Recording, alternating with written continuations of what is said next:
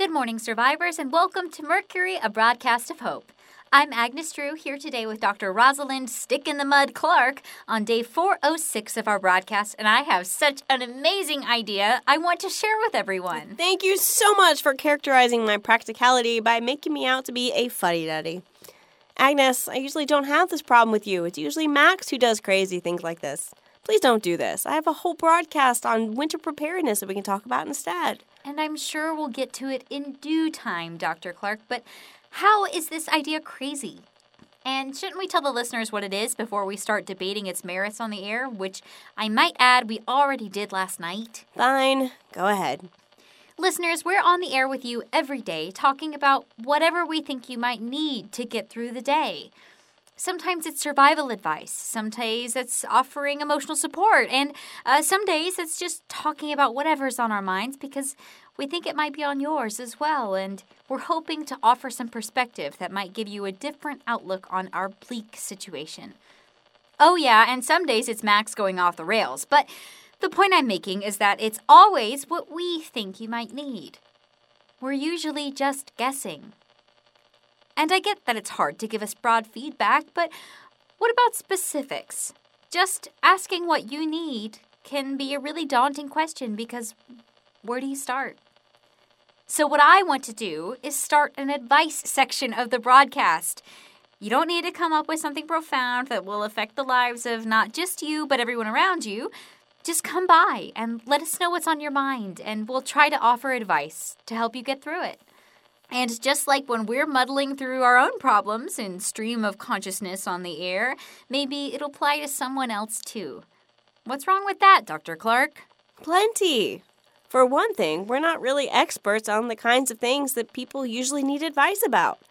Most of our survival knowledge comes from actual survivalists, people like Wade and Bill before they went to California, and Anna when she's able to stop by. We also get useful information from books we find, but none of the three of us would be doing half as well as we are without those resources. Second, I don't think you're going to get many responses. And even if you do, they're going to be kind of thing that we really don't have experience with, like counseling people through grief, relationship advice, and maybe even how to deal with abusive situations. And giving the wrong kind of advice can be as bad or worse than giving none at all. Okay, I understand both of those things, but I still want to try it. I feel like there's a lot of people out there who are struggling and feeling a little at sea about things we're not covering because they don't apply to us specifically. If we get something that's outside our area of expertise, then we can give it to Anna, who can show it around the community she visits and get better advice. That's not a bad idea, but what if it's really personal? What if they don't want their story spread all over the countryside? And you just know that every bit of advice that Anna brings to a community is going to spread to every member of that community. You know, Dr. Clark, I'm beginning to be on Max's side on a few things now. Why do you have to throw a wet blanket on every new idea? I'm not trying to throw a wet blanket over anything. I just like for everyone to think everything through and know as many of the potential outcomes as possible. I know it isn't coming across this way, but I'm not telling you that you can't do it.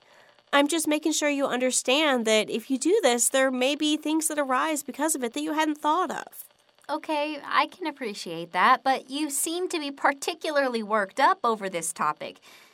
Is there anything you need advice about? More like the opposite. Okay, fine. Since you asked, and it doesn't really matter anymore anyway. So back when I was a freshman, just starting my undergrad, which would later lead to me to my academic career, I was fresh into college, and I really didn't have much of a clue of what I was doing, so I tried to get involved with as many campus groups as I thought I'd have time for.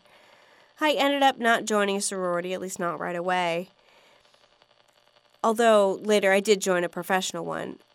At one particular gathering, there was this boy who was kind of flirting with me, and I thought he was cute, but I was wary. And that's when I got into a conversation with these two other people who were giving me advice about how to navigate the college experience.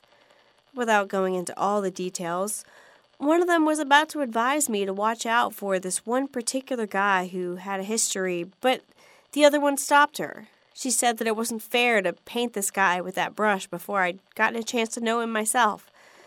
So they left me in the dark, and my concern about getting something important wrong in my first weeks of college took over, and I pushed the guy who was flirting with me away, just in case, so I wouldn't get hurt. I found out months later that it was a completely different person, but by then the damage was done.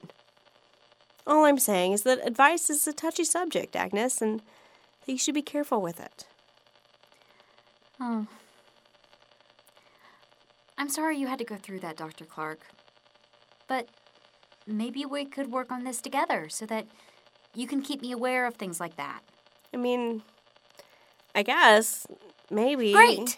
Listeners, you heard it here first. Dear Agnes is officially underway. Send me whatever you need advice on, either directly here at the station or drop it off at Deerfield, and we'll pick them up the next time we're over there. Well, that's all for today, listeners. For Dr. Rosalind Clark, I'm Dear Agnes, and this has been Mercury, a broadcast of hope. Take care of each other.